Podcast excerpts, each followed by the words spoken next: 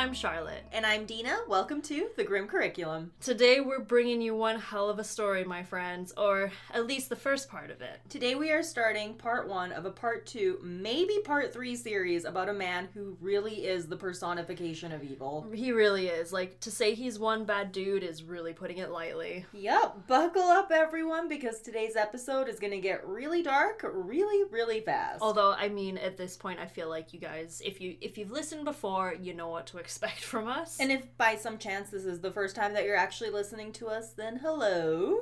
You picked a hell of an episode to start on. A truly wonderful first impression of our podcast. Yep, today we are covering Luis Garavito, a serial killer whose reign of terror throughout Colombia and Ecuador during the 1990s make him an absolute fucking nightmare of a human being. He is now known by names like El Loco and La Bestia. But before he was known by those names, he was referred to by the people who knew him, especially children, as a kind and helpful man that they referred to as Goofy which is honestly just horrifying in its own way. And yeah, like Goofy, as in like the Disney character Goofy, like Mickey Mouse and Goofy. I am never gonna look at Goofy the same way again.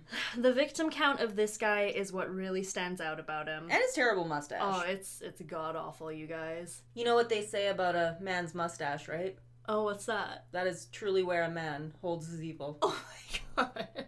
Look at Dr. Phil. It's so true. Or, you know, there's several other prominent figures throughout history I can think of that uh, that rocked the tash and were not so wholesome guys. I'm going to say the words evil mustache to all of you right now and just picture someone. I guarantee you didn't even have trouble with it. Yep, I guarantee it. Back to evil mustaches, though. Luis Garavito was found guilty in 2001 for the murders of not one, not 10, not 20, not even 50, you guys, mm.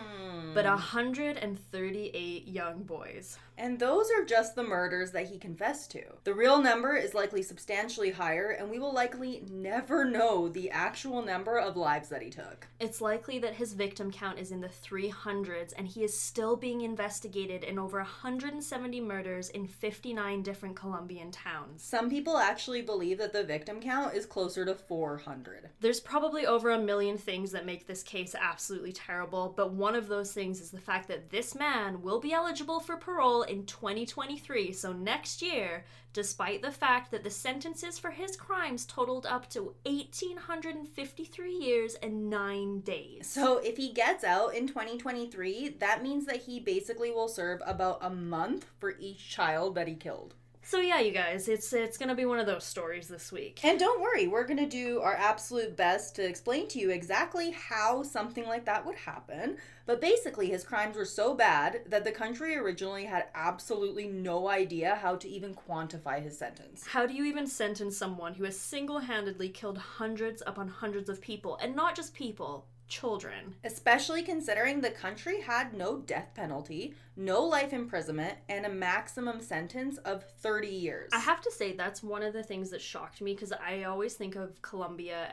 Unfortunately, it does have that big connection to like drug cartels and all that. I would have thought for sure that would have been a country with a like a death sentence kind of situation. The, and I mean the fact that there's no life imprisonment, there's there's none of that. Like no. it's it's basically guaranteed that if you are imprisoned, unless you die there or something like that, you're you're probably gonna get out. Which is wild. And not only was he maximum, or rather.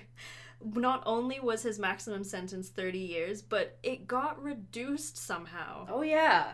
Oh, yeah. And we're going to get into all of that later in this series. And just for a little extra nightmare feel for you guys, if he does get out, he has full intentions of getting into politics so he can help abused children truly fantastic. Just wonderful. Just fantastic. Excellent. Great. And this is probably a good as time of, as ever to let you all know that after this series is over, we will be doing one of our palate cleanser episodes. Those are episodes that we like to do after we've covered a bunch of really heavy things so we can all just breathe again for a moment before getting right back into the deep and dark lives of these terrible, terrible people. And with that being said, we're going to try something a little bit new for our next one. Yes, so we want to know what you guys want us to cover for the next palate cleanser episode. Let us know in the the comments if you're watching on YouTube or just tag us in a post on Twitter. So, so far we've covered Mothman and we've done our countdown of the f- creepiest five haunted dolls out there. And if you haven't checked out those episodes, you definitely should because we had a lot of fun with those. Yeah, they're some of my favorites, honestly. Me too. Sometimes it's good to kind of go back and talk about some of the more outlandish stuff for a moment, especially considering the last few episodes we've done. But don't worry, dear listeners, we haven't lost our touch or anything because after the next palate cleanser episode, we're going to be right back into the madness. But make no mistake, today is certainly not a palate cleanser. No, your palate to get real dirty today. Yep.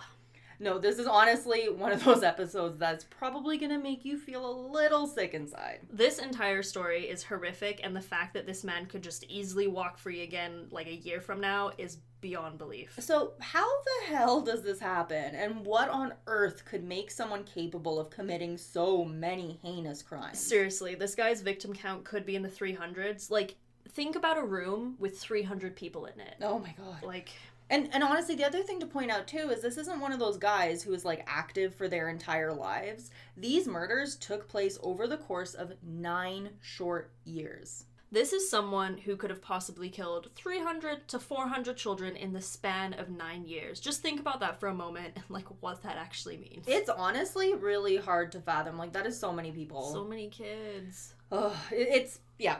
This this is gonna be fun, Charlotte. This is gonna be fun. Uh, so quite a few different things happened in Colombia during this time that made it a lot easier for him to do the things that he did without getting caught. So the country itself was deeply struggling, and Luis Garavito saw this and used it to his advantage in the most horrible ways possible. The city that a big chunk of his murders were committed was once called the murder capital of the world, and I want you to imagine like just how bad you have to be to stand out in a place called the murder capital of the world. I mean, at one point, I don't know if you remember this, but a few years ago in Edmonton, because um, we had like 38 homicides in the course of a year, they called it Deadmonton, and we were all like, oh, that's so crazy. And then people in like New York and Detroit are like, ah, rookie numbers, kids. Honestly, I remember so many people hearing that and being like, "Really? That's it?" And I'm like, "No." No, that's a lot That's for real here. bad, Like real we're, we're, you know, there's a.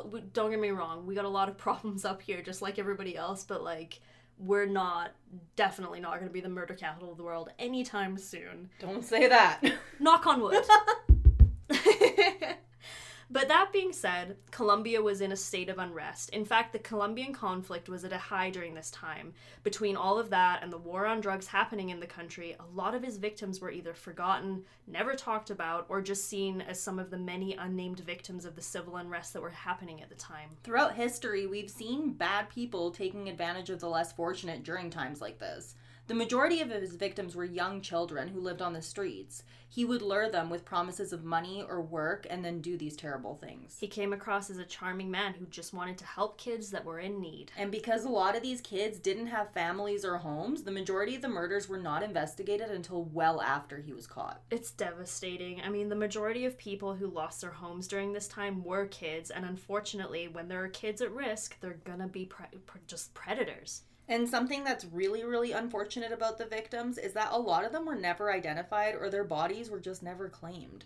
So we do have the names of some of his victims and even recollections for a few survivors, but we're honestly likely never going to know the extent of evil that he inflicted upon the country. Something that he would often do is torture and kill his victims in similar ways to the drug cartels so that it would look like they were killed by them instead. And that gives you a glimpse into the kind of person that he was and what he was willing to do to continue getting away with murder. Something really crazy about all of this is from 1969 to 1980, there was another serial killer active within the same area named Pedro Lopez, and he had a similar victim count. Jeez. Which is just unreal. Um, the only difference between the two was that Lopez only preyed on girls. And he was actually called the world's worst serial killer for a while by the Guinness Book of World Records until they removed him because people complained that it was making murder into a competition. yeah, you don't want anyone challenging that world No. record for sure. We'll probably cover him at some point too. Yeah, later, later, because honestly, these guys, they suck. Yeah, truly evil beyond all belief. And one of the reasons that true crime interests me so much is that I like to know why people behave the way they do. And I try to like make sense of people's actions. But with people like this, I feel like there really is no answer. It's impossible to like quantify Yeah. this level of evil and so it genuinely like drives me crazy Oh, you're so right. I feel completely the same way. Like, you look at other killers that we've covered, you can kind of get a basic understanding of why they did what they did or what led them to commit terrible crimes. And I mean, I'm not excusing what they did, but just understanding totally it, yeah right? that's exactly it But like something like this, like this is something I struggle to wrap my head around. Like to me, this this is evil. my big thing is like i i when you go through things as a child obviously that affects you whether it's positive negative or otherwise right and to me it's like if you went through such terrible things as a kid wouldn't you want to make sure that nobody else went through that to me that separates like a strong person from a weak person I'm gonna somehow I'm gonna find a way to bring RuPaul's Drag Race into this. yep, that, I'm doing it. Um, on RuPaul's Drag Race All Stars, there was a contestant named Sonique. And she said something that stuck with me and will stick with me for the rest of my life. She said, Don't let that hurt child make your grown up decisions. and that is what we see with people like this is it's a lot of people if they've been hurt they they see that pain and they're like i don't want anyone to feel the way that i did totally and then there's people like him that saw hurt and they're like well i'm gonna make everybody yeah, I suffered, now. so now I need to inflict as much damage as possible. yeah absolutely And there's no question that Luis Garavito was an absolute monster who took the economic and social situation during this time to his advantage while he preyed on the weakest of society, helpless children. without remorse or at least that's what it really really seemed like But we're going to come back to that a lot later in the series. And that means we're going to talk later about a topic we know you all love the possibility of redemption. I think we've been uh, bringing that up a lot lately. We have, we have. And I've said it before and I will say it again. It's possible to move on from bad things that you have done and to be a better person. But there comes to there comes a point where you can do enough bad things that you just no longer get to come back from that. Like how can someone do what he did and then just be like, "Oh, yeah, I'm fine now. Let me go out into the world so I can be a politician." What a guy. And he was smaller guy too, which is interesting to me. Yeah, not quite Pee Wee Gaskins size, but he really wasn't far off. He did walk with a limp, and he was about five foot five. So pretty darn close. and the reason we point that out is because it would come up as a reason that he would be bullied in his earlier years. His upbringing was pretty rough, even by serial killer standards. So, I suppose at this point we should offer up another quick disclaimer that this is going to be a really, really, really difficult episode to listen to. Pretty, pretty tough, you guys. Oh, yeah. So, let's do this. Let's dive on into the early life of Luis Garavito. Luis Alfredo Garavito Cubillos was born on January 25th, 1957, in Genova, which is a municipality of Quindio in Colombia, to Rosa Delia Cubillos and Manuel Antonio Garavito. Civil unrest would begin in the country very shortly after his birth, after the president was overthrown. Violence was a part of his life almost from the very beginning. This is definitely one of those cases where pretty much everything is bad from the moment he enters the world. I couldn't agree more. Things were pretty rough, like right from the get go. He was the oldest of seven kids. Luis described his mother as being someone who didn't show him a lot of affection. She had some violent tendencies, and not really a ton is known about her, but it is very likely that she was a sex worker. There are many reports that she would often abuse drugs and alcohol to escape the reality of her life and also to escape what her husband was doing to her. So, his father. Oh boy. Yeah, I mean, it's pretty well known that the majority of serial killers, not all, but a big chunk of them, have histories of abuse with at least one parent. But his dad was bad by even those standards. Yes, and believe it or not, there are some serial killers who had totally fine childhoods. Right? It's that whole like nature versus nurture debate. Is someone born evil? Do they become evil due to their circumstances? Is it both? Either way, Luis's father certainly didn't help that situation. Luis would describe his father as an alcoholic womanizer who was abusive to not only his wife but his children. He was incredibly strict and he would never show any kindness to anyone in the family, really. His father even beat his mother violently when she was pregnant, and we mean heavily pregnant. It's also quite likely that Luis was sexually abused by at least one of his parents and possibly some of his younger siblings, as well as his mother's clients. And we mentioned already that his younger years were pretty rough. This is truly the story of an abused little boy turning into an absolute monster as an adult. And we really, really want to make it known that we don't want to use that as an excuse for what he did because it isn't. But Knowing where people like this come from helps us come closer to understanding how someone can do such evil things. I think you can have that sympathy for the child that they were without excusing the monster that they would grow up to be. Exactly, and this is a really good example of that. Uh, his father, he didn't really seem to like him very much. He only took him out into town when it was to have him work or to run errands. Luis's father also regularly referred to him as an imbecile or a bastard and a ton of other terrible things. He said later in interviews that his father, quote unquote, never had a good word for him. When he was around seven years old, his father strapped him to a tree and beat him with a branch because he tried to defend his mother from one of his father's many violent beatings. Ugh, yikes. And and this is just one occasion. It was constant abuse from this man. So, kind of goes without saying that his parents had a pretty horrific marriage. The household was filled with very little love and affection for one another, and there was constant fighting that led to violence on a pretty regular basis. We want to remind you that Luis was not the only child in this household either. Six other kids lived here too, and they were also subjected to this. Neither of his parents were very nurturing in any sense, and the kids often went neglected. It was not a happy place to grow up, and he doesn't really talk about having any happy memories. When kids grow up in an environment where they never feel safe and are basically in a fight or flight mentality for their formative years, it really fucks up their brains. Not to say everyone who has a traumatic upbringing will be a serial killer, but it sure doesn't help. No, and Luis and his siblings, they learned to fear their father very quickly, and eventually, whenever he would arrive home from work, the kids would all go into hiding, hoping that they wouldn't be the one their father would take as many frustrations on. Louis struggled a fair bit in school. He was shy and didn't speak up very often in class, but still appeared enthusiastic to learn despite the fact that he had a very difficult time understanding what they were trying to teach him. By his early elementary school years, he had begun to display some violent tendencies towards other children, but that didn't stop him from being a constant victim of bullying himself. They made fun of him for being shy and for not speaking up too often, as well as for his small size. They also teased him for wearing glasses. His last name, as you know, is Garavito, and the kids would call him Garabato, which translates to squiggle, which isn't nearly as adorable as it sounds. They would absolutely torment him. Kids are so mean. And I mean, this, on top of everything he was going through at home, really didn't make things better. And I think, as we all know, like, kids can be pretty relentless and, like, not even realize the effect that they're having on people. Oh my god, absolutely. And the worst thing about it is that the kids, they weren't the only ones. The teachers would never really try to stop the bullying at all, which just kind of added to his anger and his resentment.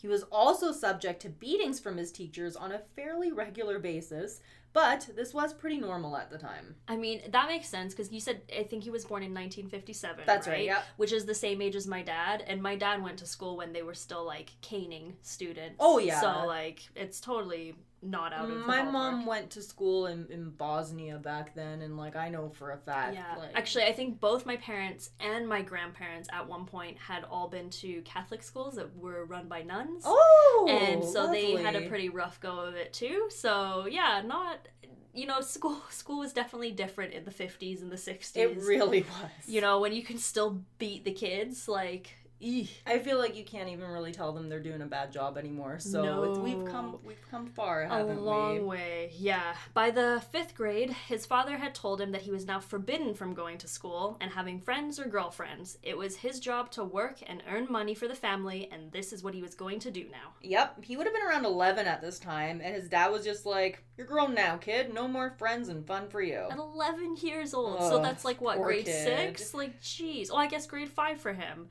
It isn't like he had much of a childhood to begin with, but after this, it was almost pretty much done as quickly as it began. This, along with the years and years of abuse that he had already endured from numerous people in his life, was already starting to build up into a ton of anger and resentment that would continue to grow and result in the deaths of hundreds of young boys. And folks, it's only getting worse from here on out. So he's 11 years old, he's forced to leave school, and he's constantly the subject of torment from most of those around him. It is a very rough start. Absolute understatement of the year, isn't it? Oh, yeah.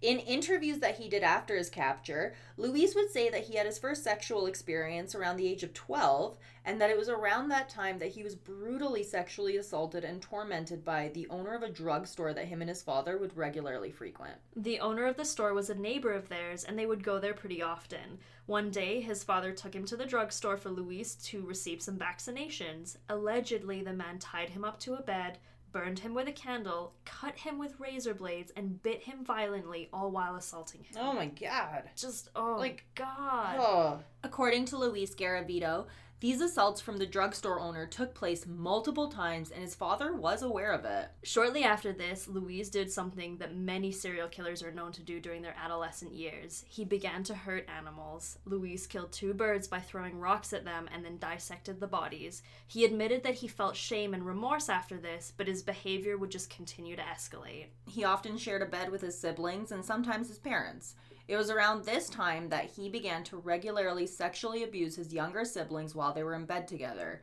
He stated that his parents knew all about this, but that they didn't do anything to stop it. It was around this time that he also began to abuse a young neighbor of his. At this point, he's developed a reputation as an incredibly withdrawn and distant child who showed little emotion or compassion. He was known for his aggression and for having an attitude that was described as ready to take revenge on the world. The family eventually relocated to another town, which meant the abuse that he was suffering from the neighbor and others in the area stopped, but it didn't matter. By this point, Luis was only 14 years old, but he had both suffered and caused a lot of trauma. He began to experience issues with erectile dysfunction around this time, and this is a problem that would continue on into adulthood.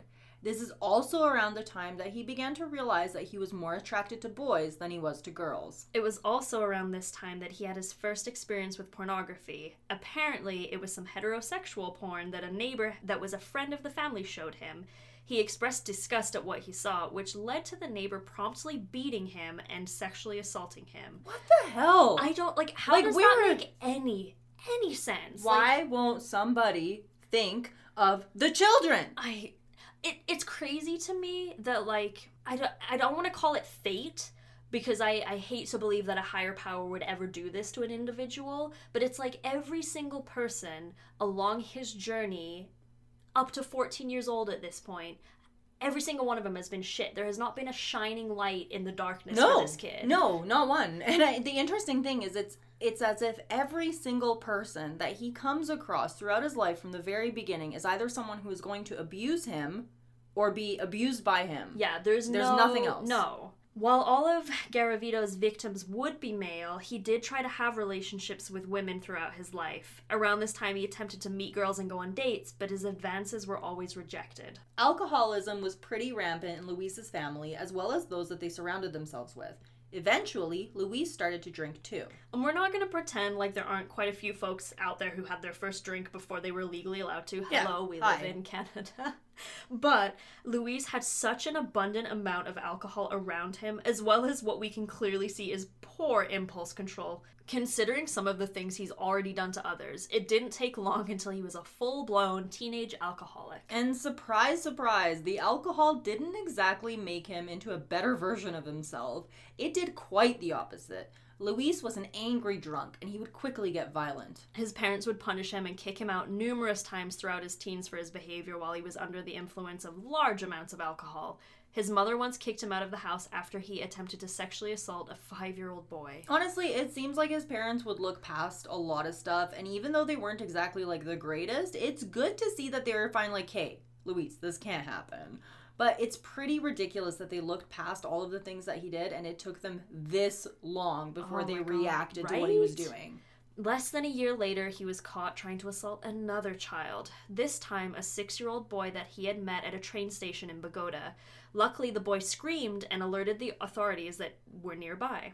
Luis was arrested for this, and when he was interrogated, he said, and I'm not making this up, this is true, he was only trying to lightly molest the boy. Like, how is that anybody's re- What? what?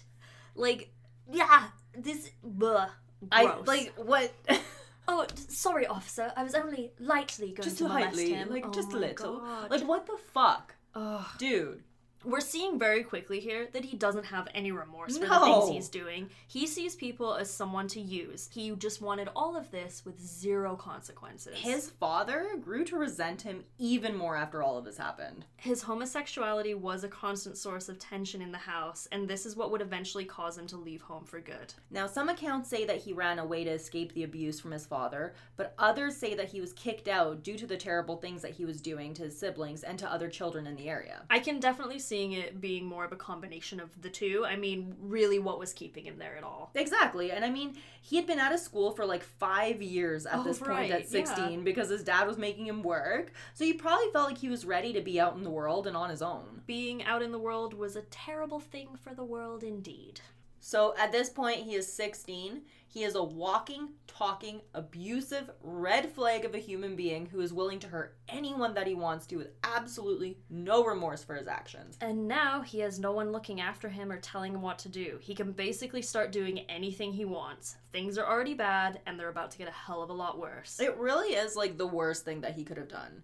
I mean, it isn't like his home life was good and he was regularly hurting a lot of people, but he quickly escalated after he moved out. And it wasn't like he had a group of friends or like really any positive influences anywhere. He was a loner throughout his life, and for the most part, he had issues forming bonds with anyone. He actually eventually started working as a corporate assistant and he even studied marketing for a little bit. It seems as if this was a pretty good job for him for a little bit, but he had constant problems with his coworkers and his clients, and surprise, surprise, these problems would often lead to violent altercations. So this eventually led to him losing his job. So then he got into the business of street vending. He'd sell, sell religious icons, prayer cards, and ornaments. He held various jobs and eventually began working at a coffee farm. It was there that he met and fell in love with um, a single mother named Luz Mary Ocampo Orozco. She was a teacher, and the two would often attend prayer services together.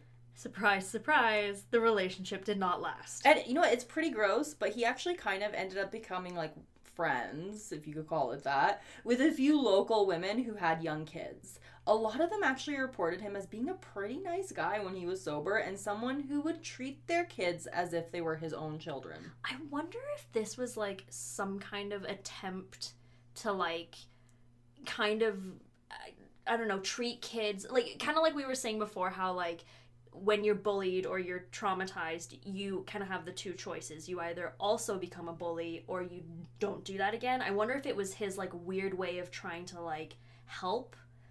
One of the things that's interesting about him is like he very quickly, I think, figured out there's certain kids that he could hurt Right. without getting in trouble, but there were other kids that were off limits to him. And I think he knew Oh. when he had to do either of those things because guys like this, they're manipulative, they're two faced, they know how to put on that like mask. And we see that from him later because people knew him as like a helpful man. But like he knows, okay, these kids I can hurt. But if I hurt these kids, I'm gonna lose my lady friends and it's gonna be Mm, bad. I yeah, you're right. I feel like it's probably more that than any kind of weird redemption Like, story. he's just a gross dude. He had a few friends, or at least as close to what you could call friends, and they all knew him as a pretty nice guy, like we said, someone that you wanted to avoid though when he was drinking. If he wasn't getting violent while he was drunk, he would just be talking about violence. He talked numerous times about finally getting revenge on his father for all the pain and suffering he had put him through, and he told no numerous people that he wanted to kill him. So don't be fooled though. It wasn't as if Luis Garavito was somehow some dream boyfriend and nice guy that you just didn't want to be around while he was drinking. This guy was still an asshole to those around him. He had anger problems, which we already know, but he also had a huge issue with jealousy. He was an extremely controlling partner, and his relationships would often involve a ton of fighting and physical abuse. And if you thought his younger years were bad, that's the only the beginning. By now, Luis was a grown man. His alcoholism is at an all-time high, and he regularly drank to cope with the trauma from his childhood. By now, he had cut off contact with the majority of his family members. He wanted nothing to do with most of them, especially his father. He did stay in touch with one of his sisters, though, but she wasn't exactly like a big fan of his at all. She would actually go out of her way to avoid him. Due to his childhood, he had obviously a lot of mental health issues. He drank because he was extremely depressed. He was incredibly angry. And the horrifying thing is that he's still quite young at this point. Everything we've talked about so far happened before he would start killing. But just because he wasn't killing doesn't mean that he wasn't out there doing terribly evil things to countless victims. Between the 1970s to the 1980s, Luis Garavito would sexually assault countless children, At this point, his victims were both young boys and some young girls, but he had a preference towards the boys. He'd try to push himself towards female partners, but he would struggle to get an erection. And by this point, when he was having sex with women, or at least trying to, he couldn't do it sober. There isn't a ton known about his life during his 20s, and honestly, we've talked about enough terrible things that I'm pretty sure we can all kind of guess and We fill can in the piece it blanks. together, yeah. Yeah. Honestly, like, what we do know was that he was basically just drinking regularly and constantly sexually assaulting countless people. Eventually, he decided that he wanted to improve his life and deal with his past traumas, which, you know, you'd Good. great, yeah, okay. awesome. Good. He actually joined uh, Alcoholics Anonymous in 78 in an effort to quit drinking. He got together with Luz Mary, once again his former girlfriend, for a little bit during this time. The two attended church together once again, and for a time things seemed to be going pretty okay. He converted to the Pentecostal faith at this time and he had a steady job too. They eventually relocated to another town where Luis got a job helping out at a bakery. And you know what? Like I, I love my baked Oh, goods. yeah, I love to carb eat. bitch. Yeah, but Yeah. like I would not want to eat anything that was even in the same room as this man. This is like Jeffrey Dahmer working in the chocolate Yes, factory. like no, exactly. like I just you. picture like I love bread, but I don't know. No, Not that you. much. I would go gluten free if I knew Luis was working there. gluten free for Luis. but with all good things, they must come to an end. Luis just couldn't control his damn temper, and he was eventually fired for fighting with a coworker. Get it? Like, come on, man. Luis, You were God doing so it. good. This pushed him over the edge. This was the first time in his life that things seemed to be going somewhat well for him, and it should come as no surprise that he didn't handle this very well at all. Shortly after this, he made an attempt on his life, and honestly, full offense to this dude, but if he had succeeded, then he wouldn't have been able to kill hundreds of poor little kids. This is why I have a hard time believing in fate because, Mhm. like, mm, This guy just shouldn't have been born. Totally. He did check himself into a hospital and spent the majority of the early part of 1980 there. During this time, he continued to struggle with depression and suicidal thoughts. The depression was the main thing that they focused on too. It doesn't really seem like they really touched the whole like horrific anger and desire to hurt everyone thing at all. And this is something I just want everyone to really know.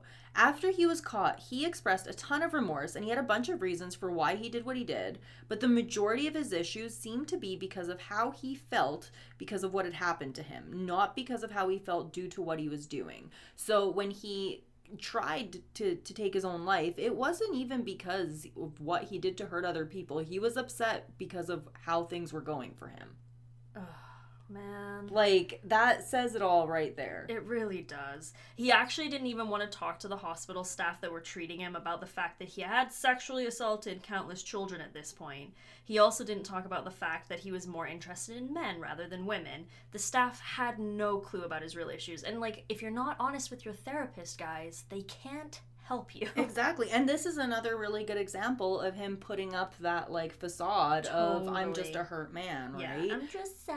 Yeah, I'm just sad. That's all.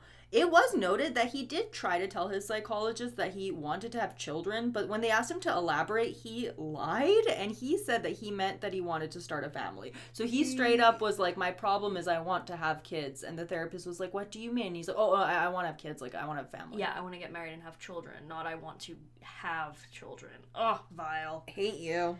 When he was released, he would continue to go to his AA meetings and was heavily involved with his church. But despite all of this, he would still often end most of his days by visiting parks that were known to have sex workers, many of them unwilling, underage children. And I hate this dude so much. oh, he's like, rancid. Oh my god, like you guys, he hasn't even killed anyone yet. Like, think about all the terrible things that we've talked about when it comes to this monster, and remember, he hasn't even started the worst of the worst. This is a lot. This is heavy, and it's terrible, but it's nothing compared to what is to come. Luis Garavito is rotten to his very core. Make no mistake about that. No. Next week, we're going to get into what Luis Garavito got up to in the 1980s and his continued escalation. We're also going to talk about his relationship with religion and Satanism, as well as the things he was doing to cope with the crimes that he already committed. And we're gonna start getting into his horrific murder spree that lasted nine full years. Mm-hmm. This story is to take some incredibly dark twists and turns, including what Luis Garavito says happened to him when he used a Ouija board. So sorry guys, this was a rough one. And we have talked about a lot of the terrible things, but like we said before, we haven't even gotten to the murder part yet. right? Like, we really are just at the beginning of a very horrifying story, so, like, like we did say in the beginning, um, it's probably going to be a two part series, maybe even three, because there is a ton of information we found out about him that we do want to cover. And it's fascinating. It really is. You sure do, like, you go down the rabbit hole. Um, like a lot of our stories, it doesn't end after the murders, because there is a chance that he will be released next year. And we're going to talk about that a lot and also explain why his sentence was the way that it was. So there's a ton to go over here. It's to be a wild ride, that's for sure. And don't forget, we are still accepting our paranormal experience stories for a future episode. Please send us in your submissions. We're really enjoying reading them. And remember to make your subject line the ghost with the most. Email them to us at thegrimcurriculum at gmail.com. We can't wait to hear from you guys. And if you have suggestions for future episodes, especially our upcoming palate cleanser, please let us know. As always, make sure you don't miss out on the Grim Curriculum news by following us on Instagram at the Grim Curriculum and Grim Curriculum on Twitter. And we're on Facebook now. Oh yeah, we yeah, sure are. we so- have a Facebook page Yeah, now. we um same thing though, Grim Curriculum, so you can search us in the Yeah. search bar. We should come up. So yeah, feel free to give us a follow. We figured there was a bit of an audience there that we were missing out on, and we didn't want you guys to miss out on anything. So Invite your mom and your aunt to like our our podcast. Hell they'll yeah. they'll just love it. They'll love it. And you can also find us on social media. I am Dina V on Twitch, Dina V IG on Instagram, and Dina V tweets on Twitter. and I'm ominous underscore walrus on Twitter and ominous walrus on Instagram. Join us every Saturday for a new episode, and we also do a live premiere on YouTube at 12 p.m. MST. So come hang out with us and discuss the case in real time. Thanks as always for listening, you guys. This has been The, Grim Curriculum.